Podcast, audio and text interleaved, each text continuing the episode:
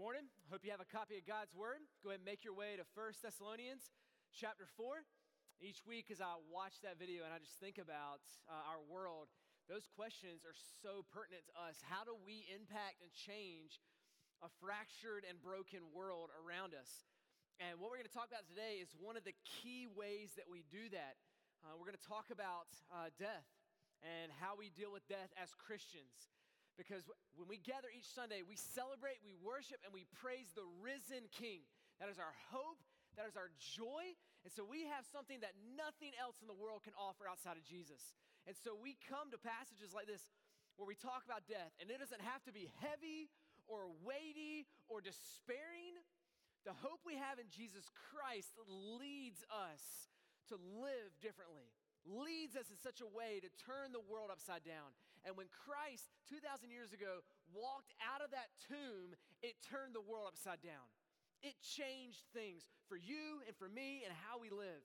And so, church family, every single week we gather together to worship the risen King. This is why we're gathered. This is why we're here. This is our hope. And so, as we come to this passage today, I pray that it encourages you, that it gives you hope, in an area that's filled with fear and anxiety and a lot of unknowns. So we're going to be in verse 13 and we're going to read through the end of the chapter. But Paul starts in verse 13 and he says this statement I don't want you to be uninformed. We live in a culture and in a world where we've heard so many different things about death and what the afterlife looks like. There's a lot of confusion. And a lot of that confusion breeds fear into our hearts instead of faith. And I hope that today we can walk through, maybe cut through some of those things that we've been uninformed about or misinformed about. Because this is a real thing that we all will face in life. It was fascinating. A couple weeks ago, my daughter got to serve helping train service dogs. My daughter loves animals, loves to help train dogs.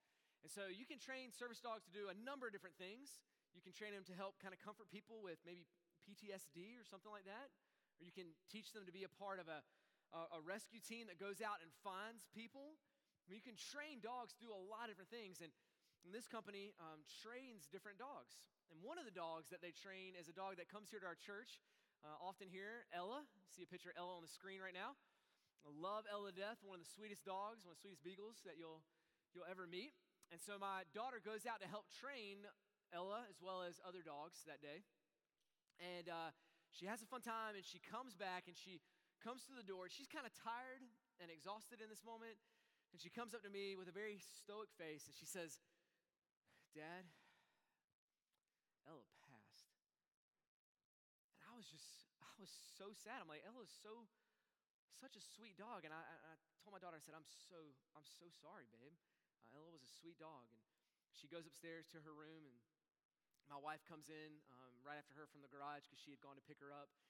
And I said, That's so sad to hear about Ella that she passed. And my wife's like, No, no, no, Ryan. You misunderstood. Ella didn't pass. She passed her test. She, she, took, she got the next award to move up in the service dog.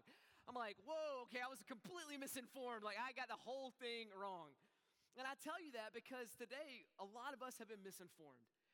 And God in this passage is going to tell us I don't want you to be misinformed about death. I don't want you to misunderstand or to be uninformed about what it is and how we are to deal with death, how we are to react and respond to this. So, this is what the passage says, starting in verse 13. It says, But we do not want you to be uninformed, brothers, about those who are asleep. And that word for asleep there is an analogy to talk about death. We'll unpack that more in just a minute. That you may not grieve as others do who have no hope. For since we have believed that Jesus died and rose again, even so, through Jesus, God will, will bring with him those who have fallen asleep.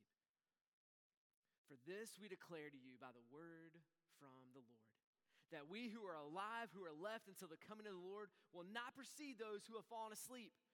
For the Lord himself will descend from heaven with a cry of command with the voice of an archangel and with the sound of the trumpet of God, and the dead in Christ will rise first. Then we who are alive, who are left, will be caught up together with them in the clouds to meet the Lord in the air.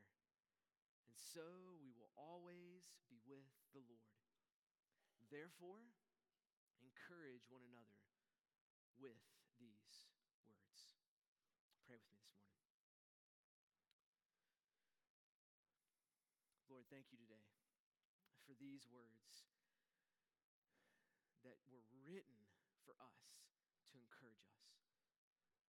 And so I ask today, in your grace and in your mercy and your might, that you would encourage us through these words. And I pray specifically for those who have been impacted by death this year. Lord, you know that many in our church have lost a spouse or a brother or sister or a friend to death, and I ask that you would encourage them and that you would comfort them today. Lord, I also pray and ask for those who fear their own death. God, would you give them encouragement today? Would you give them peace today? Lord, as we look at your word, we just confess knowing that death was not a part of life, but it's a perversion of life. Our sin has made a way for death to come into our world. But in the same breath, it is your life and your resurrection that made a way for eternal life to come into our world. And so we thank you for that, Lord. And we ask that you would comfort and encourage us with that truth this morning. Now, let me invite you, no matter where you are in your faith or your spiritual walk, would you just pray and ask God to speak to you through these words today? Would you pray to Him now?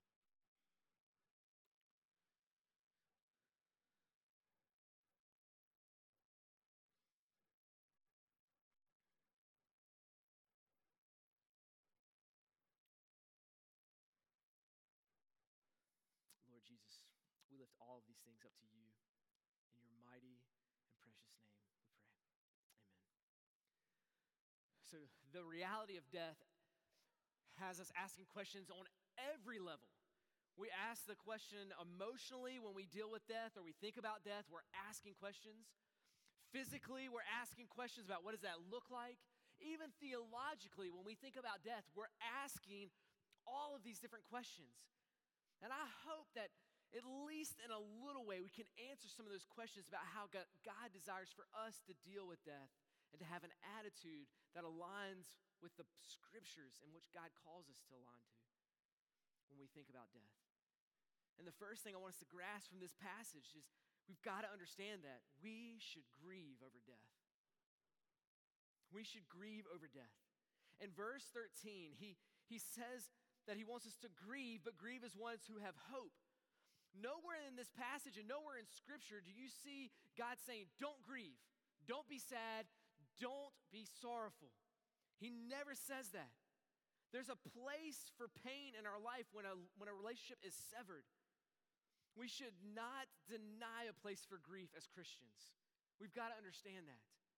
And for Christians, so many times we'll try to comfort people in the midst of death and in the midst of loss by saying true statements, but we'll say things like, well, they're with the Lord now. So don't grieve. Don't be sorrowful. You know, you know the Lord works all things out for the good of those who love him. So don't be sorrowful. Of course, you're going to miss them, but they're in heaven now. They're happy. We'll say things like, everything happens for a reason. And though those things are true, it should not stop us from grieving. We should grieve over death because it's not the way this world is supposed to be. Jesus, in John chapter 11, Jesus grieved over death. Jesus knew every single one of those statements that you and I speak to comfort one another, he knew them to be true. He knew them to be true. He knew that, that God the Father was going to work out all things for his ministry and his glory. He was going to work it out. But in John chapter 11, he shows up on the scene, and his friend Lazarus has died. He's in the tomb. And Jesus doesn't run around saying, Stop crying. Why are y'all crying? Why are y'all shedding tears? I'm going to raise him from the dead. Jesus knew that. Jesus knew that he was going to speak and raise Lazarus from the grave. And yet, Jesus wept.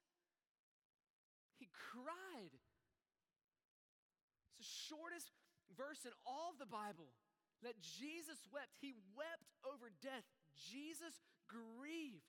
And the reason why Jesus wept because he had the same feeling that we have when we experience death. See, death is a hateful thing, death is the enemy. And when Jesus weeps right here, he's weeping because he knows that this is the sin that has broken his perfect creation and that death wasn't supposed to be a part of this. I mean, if you are sick and tired of death, if you're sick and tired of hearing about it, think about God. He created this whole world perfect, and death was not a part of it. And from the very beginning, when sin entered into it, God has seen every single person take their last breath. If you're tired of death, think about how tired God is of death. The first death that entered in this world was a murder of one brother murdering another brother. And so if you're tired of death, yeah, so is God. And that's the reason Jesus came to defeat death. Passage we read at the very beginning of, of, of service, he came to abolish death and to give us immortality. This is the hope of the gospel. I pray, I hope it stirs your heart because this is what turns the world upside down. We grieve, yes, because we look at what Christ did as he looked at a broken world and he wept over it. And this passage in John 11, verse 35, is one of the weightiest passages I believe in all of Scripture because our God grieved over death, and there is no other religion in the entire world that offers this kind of God. You have all these false religions out there that look at a broken world and they're like, it's your fault. You deal with it. And our God, the true God, knelt down into a broken, suffering world and he wept over it. He didn't just weep for us, he wept with us over death. This is completely different than anything else the world has. And this is our God. So let us grieve, yes, but maybe not grieve alone. God calls us multiple places in Scripture to, to help each other grieve. So, as Christian community, as a church, yes, we walk with each other through these times of suffering and pain. Absolutely. So let's not do it alone, but ultimately let's run to the only one that can fix our broken hearts and, and fix those wounds. Christian community to come and pray and love and serve one another. And we should, church, we should do that. But it is only God and Him alone who stoops down to heal our broken hearts and takes those pieces of our broken hearts and binds them back together. So let's grieve, but let's look at Jesus, the one who wept with us over death. And let's grieve well. Let's grieve well. See, grieving is right. But please hear me and understand this is so important. If we don't grieve right, then our grief will become bitterness. If we don't grieve right, then our grief will darken and shrivel our souls, and we will live in despair. You see, this is where the world stops. The world stops with grieving over death. And unless we season our grief with hope, then it will shrivel up our souls. And that's why this passage says, yeah, grieve. But do not grieve as those who have no hope. Church family, let us grieve, but let us not grieve hopelessly. Let us not grieve hopelessly. We tend to see grief and hope as mo- mutually exclusive in our culture. We have hope over here, we have grief over here. These two should never touch. And Christianity comes into it, and we're like, no, no, no, no. Those two, things go hand in hand. We grieve, and at the same time, we can have hope. How? Because of what Jesus has done.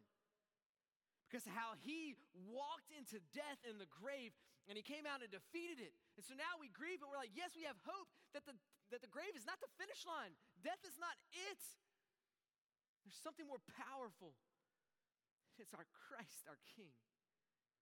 And when it says here to grieve as one who has hope, we devalue the word hope in our culture today. We will use hope to talk about anything from we hope a team wins a game or we hope the weather's good. We'll use hope in all these different places and we will devalue hope. But at this time and in this culture, when they spoke of hope, it was a certainty.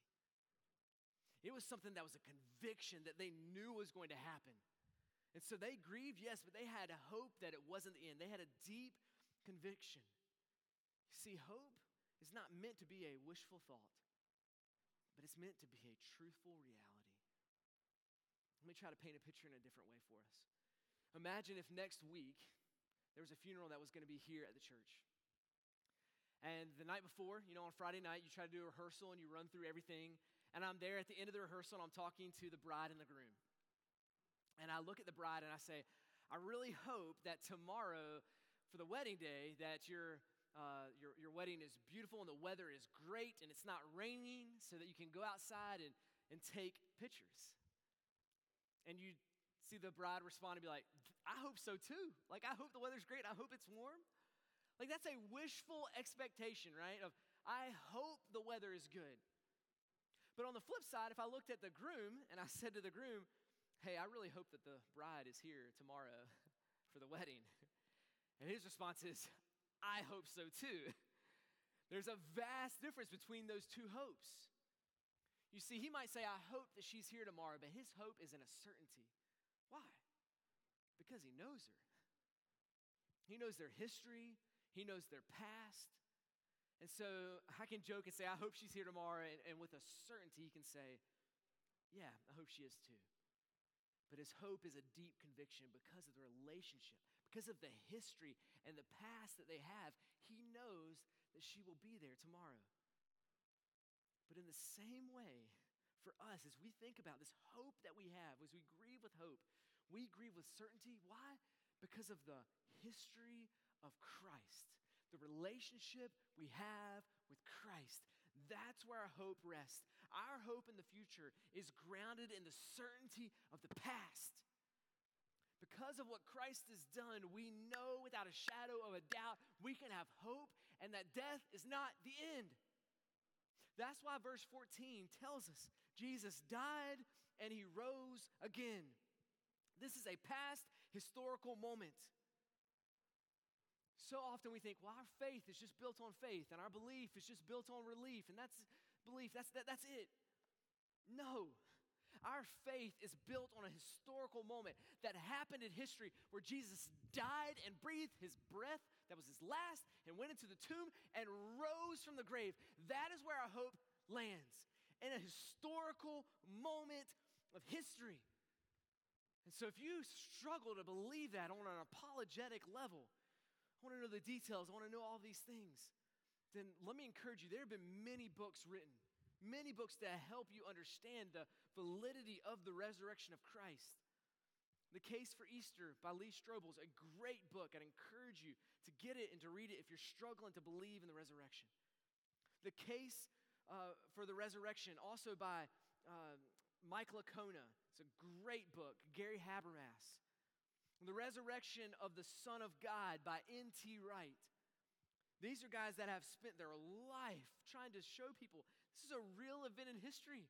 Our faith is not based on something like, woo, way out here. No, it's a historical moment that happened. So we rest in that. Our hope is in that. And you might think, well, Ryan, that's great that Jesus rose from the grave. What does that mean for me? How do I know that I'll be risen from the grave? Because the very one, Jesus, who defeated death in the grave, is the one that makes the promise to you and to me, to all who would believe, that he will raise you. John chapter 6, verse 40. For this is the will of my Father, that everyone who looks on the Son and believes in him should have eternal life. And I will raise him up in the last day. You see, Jesus, with his life and with his resurrection and with his promises, he's saying, Yes, personally, I have the power to defy death. I am going to defeat death. I'm going to raise from the grave. Great, Jesus, that's fantastic. then he says, Yeah, but I'm going to do the exact same thing for you. I don't just have power for myself to be risen from the grave, I have the power over death to raise you from the grave. This is how the Bible talks about it. This is the promise that we have when we deal with death.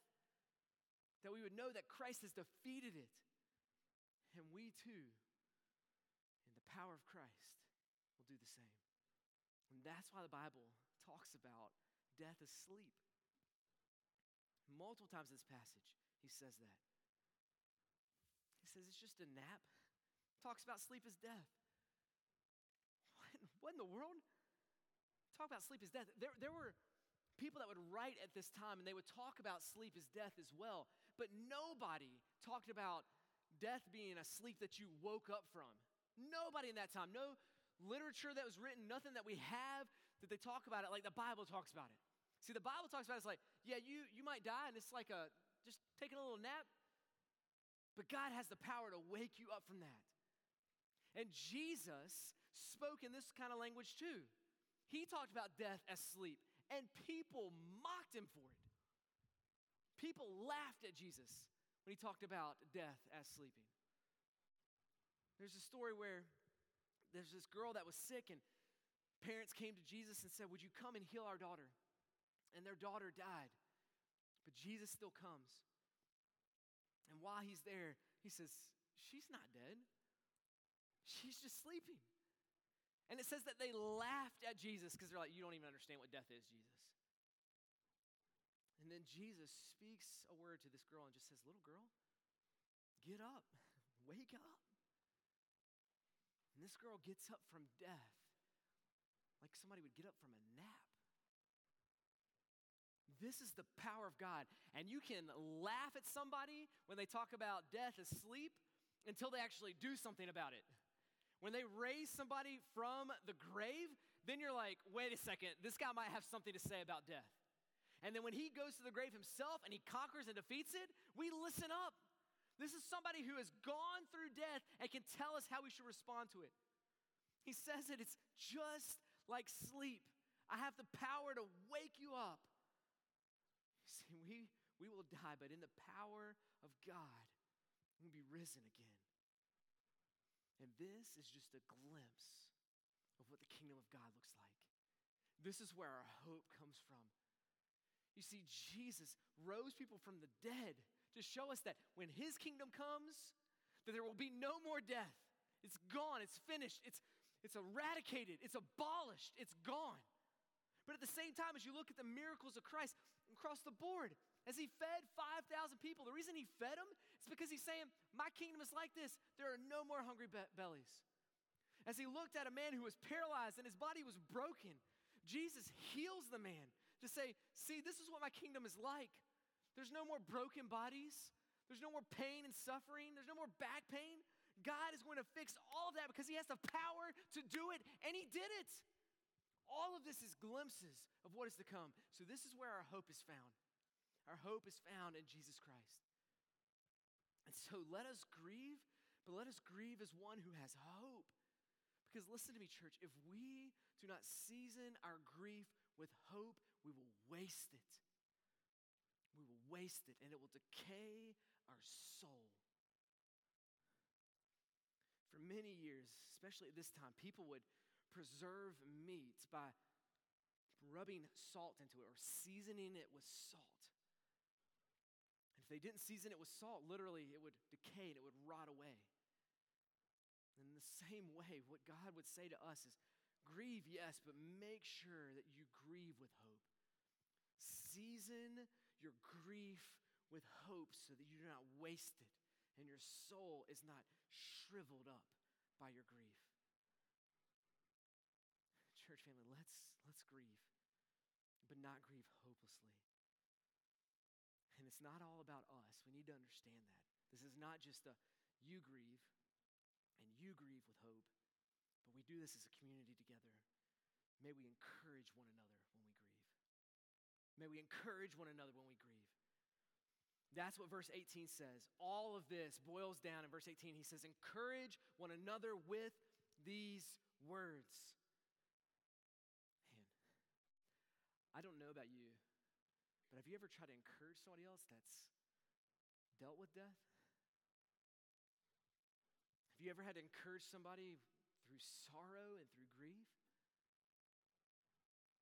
Have you ever felt the inadequacy of what to say in that moment? How do we help people walk through grief and suffering in a hopeful way? Paul tells us how. He says in verse 18, with these words. This is a bold statement. This is a bold statement to say, encourage one another with these words. Because words can be empty, right? We say things all the time about, like, hey, put your money where your mouth is, or make sure you walk the talk. If you're gonna say something, you better live it up and have action behind it. So we a lot of times look at words as weak and frail and fragile. But Paul in this text is saying, no, no, no, these words aren't empty words. They aren't fragile words. These are heavy, these are weighty, these are significant words for us. They should encourage our hearts and our souls. Now, the question is why? And how do we know that these words are weighty and they're not flighty? Because these are the words of our Lord say, well, where did you see that, Ryan? Look back at verse 15. Paul, as he writes this, says, For we declare to you by a word from the Lord. Jesus said everything that these verses in verse 15, 16, and 17 said. Jesus had already spoken it. Paul is here just ripping it. He's just copying what Jesus has already said. And what I hope to do as we walk through these few verses with the time we have left is I want to help you understand these words of Christ so that you can encourage one another through this. You would speak the words of Christ. You see, Jesus said in Matthew chapter 24, I'm coming back again. And in Matthew 24, if you read that passage, it's basically elaborating on what Paul is just talking about right here. Jesus said, I'm coming back again. He promised it. Jesus also said that there would be a resurrection. We already read in John chapter 6, but he said it in multiple other places. John chapter 11, he said it. And then he also tells us that we together will be with those who have already died, and we will be with him in John chapter 14. And that's what these verses are saying. Everything that Jesus has already spoken. That's why these words are weighty. That's why we can encourage one another with these words. So let me give you three words of encouragement from each one of these verses that we would encourage one another. First, let's, let's encourage one another with the returning of the Lord. Let us encourage one another with the returning of the Lord. In the New Testament, one out of every 13 verses, let that sink in for a minute. One out of every 13 verses either refers to or alludes to the second coming of Christ think there's something God's trying to remind us about? You think there's something that God is wanting to tell us? God is coming again. And where the people are struggling in this passage is not that is Jesus coming again, but they're struggling. What about those who missed out, those who have already died, who didn't see Jesus come again? We've been waiting for you to come and you haven't come yet, and now these people have died. What happened to them, Jesus? Well, the scripture tells us as Jesus hung on the cross, he looked at the thief that believed in him and he said, Today you will be with me in paradise. Not in a hundred years, not in a thousand years, not you're gonna take a little sleep and I wanna wake you up and you'll be in heaven. No, that day. Paul in Second Corinthians says the same thing. He says to be absent of the body is to be present with the Lord. So Jesus is speaking these things to encourage us. Yes, I'm coming again. For those that have already passed, you know what? Those in heaven right now need these encouraging words that Jesus is coming again too. And this might blow your mind because you think, if I've died, I'm in heaven and like everything's perfect. And so like there's no more longing and everything's good. Oh, it's it's a great place, and we look forward to that day with much hope. But in the book of Revelation, chapter 6, it tells us of saints who have died who are in heaven in the presence of God, and yet they're crying out for Jesus to come again. It's fascinating. They're discontent with a holy discontentment as they're saying, Please come back again. We see all the injustices, we see the brokenness of this world, and Jesus, would you come back again? And so we need these words of encouragement, yes, here and now, but even in eternity, we're gonna look back at these words and be encouraged that Christ is coming again. And so encourage one another with these words. You see, the Christian goal and hope of life is not to get out of here. It's not to, to leave earth. When Jesus was leaving earth after he rose from the grave, he didn't look at his followers and say, Hey guys, I'm ascending to heaven. Uh, and one day I'm going to get you guys off this rock because this place is crazy. So just like sit tight, and one day I'll get you off. That's not what he says. What he says, the last statement as he goes and ascends to heaven is, I'm coming back. I'm coming back again. Because all of this brokenness that we see in our culture and in our world, that we feel in our bodies, God's like, I'm coming back to fix that. I'm not abandoning this. I'm going to redeem it. And I hope that you're encouraged by the truth that when we get to heaven, that there is something physical about it. Our comfort is not a future immaterial world like, ooh, something spiritual out here, but it's a physical resurrection. And may we encourage one another with that truth that there's a physical resurrection. There's a physical resurrection.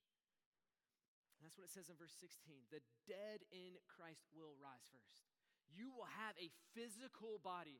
Some of you, the greatest fears you have about eternity and thinking about heaven is like, I'm just gonna be this disembodied soul, like kind of wandering out here, and like I don't know what to do. And that terrifies you. And it should, because that's not reality. That's not the real world that we live in, nor the one that is to come. God cares about the physical world. He created it, He made it good, and He's coming back to fix it again. And so we look at the resurrection of Christ, and it gives us hope on our resurrection. When Jesus came back, he had a physical body that you could touch. He was hugging people, he was high fiving people, he was sharing meals with people. Jesus didn't eat fish and it just fell out of his body on the ground because it was a spiritual resurrection. It wasn't, it was a physical resurrection of Christ. Physical, and so will ours be. God will redeem our broken bodies and He will redeem a broken world. So be encouraged by this truth.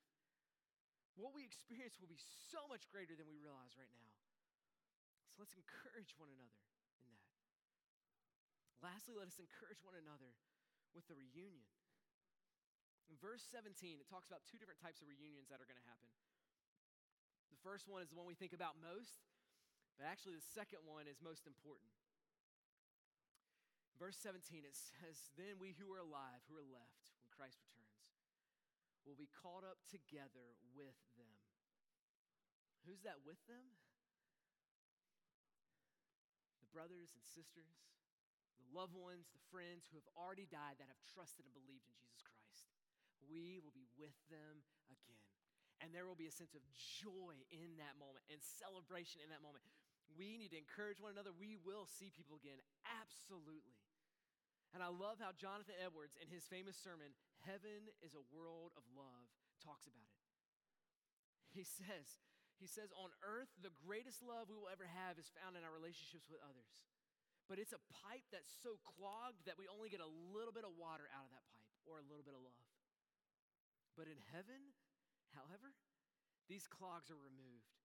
And this love that we experience will be infinitely inexpressibly greater than anything we have known from our friends and our family before. So, you love people? Yes, when you get to see them again, it will be a whole different type of love. It will be deeper and richer than anything you've seen before. This is the union that we long for to encourage one another with. But the most important one is where it ends in verse 17 says we will be in the clouds to meet the Lord in the air. And so we will always be with the Lord. We will be with the Lord. This is a, a greater reunion because this is the one that our hearts are so longing for. We're desiring for this. We're desiring to be fulfilled. God, that you would give us joy, that you would fulfill the desires of our hearts. And when we see Him face to face, that is going to happen because this is who our Lord is. In the book of Psalms, it says that in your presence is fullness of joy. When we see Jesus face to face and we're in the presence of God, our joy will finally be satisfied, finally be full. And we look at our broken bodies and we, we look to doctors and nurses and healthcare workers to help us in this moment. But one day when we meet Jesus face to face, we'll see the King of life, the one who can heal every brokenness in our body, and we will see him face to face. This is a reunion that we long for. This is the reunion that we need. And these are the words that we encourage one another with. That Christ is coming again. He will return. And when he does, he will raise us from the grave. And we will be reunited with him and with those who have gone before who have loved and followed him. Let me close with this this morning. John Wesley, a man who lived back in the 1700s, he lived in Europe and he decided to leave Europe to go to America to make more money. And he was a missionary. Uh, but sadly, he was not a Christian. He was a missionary going to tell people about Jesus, although he didn't believe in Jesus.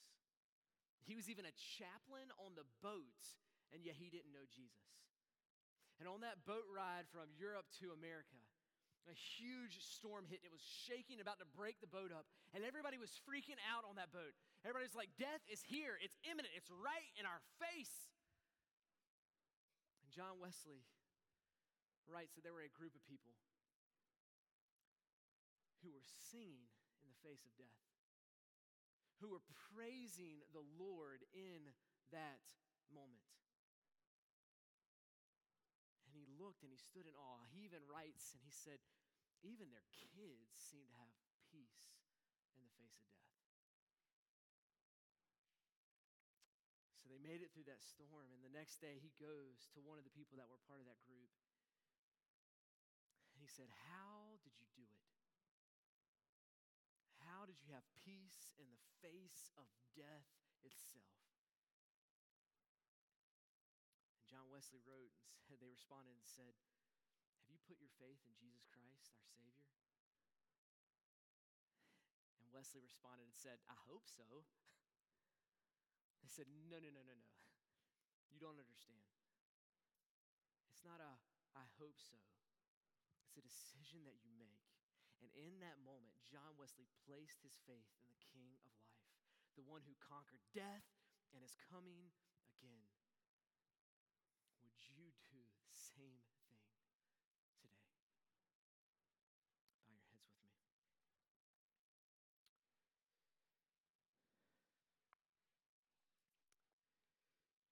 If you're here and you have a sense of, of fear of death, never had hope for death in your entire life, it's been something that's been on your mind. Maybe something happened in your life even this last week, hearing news from a doctor, and you fear death in this moment, would you, would you run to Jesus? The one who gives us hope in this life, but also hope in death itself. And maybe you're here and you're young and you haven't been thinking about death. You're like, I'm so young and it's not even on my on my radar. Then I would really challenge you to think about it because the way that you think about the end is going to shape how you live the present. So think about the end. Think about that reality because the wages of sin is death. It comes for us all. But the gift of God is eternal life. So come to Him today and pray, God, forgive me of my sins which are worthy of death the sin of jealousy, the sin of greed, whenever the Spirit stirs in your heart, confess that to Him now and be forgiven. Maybe you're confessing the anxiety and worry that you have over death itself. That God would give you hope.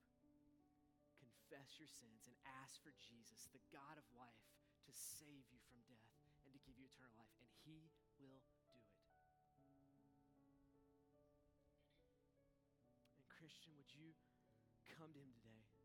You've believed in Him, you've trusted Him, but never been encouraged by these words.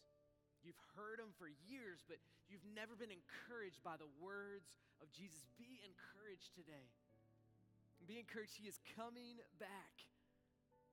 He is patient, waiting for more to believe in Him, but He is coming back again.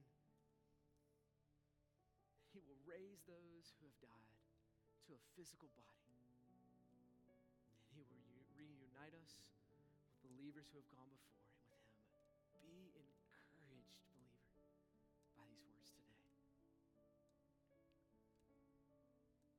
You are the resurrection and the life.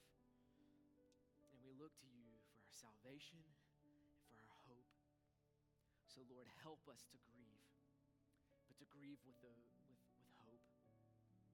And may we as a church encourage one another and encourage a lost world who is grieving with no hope with these words to the glory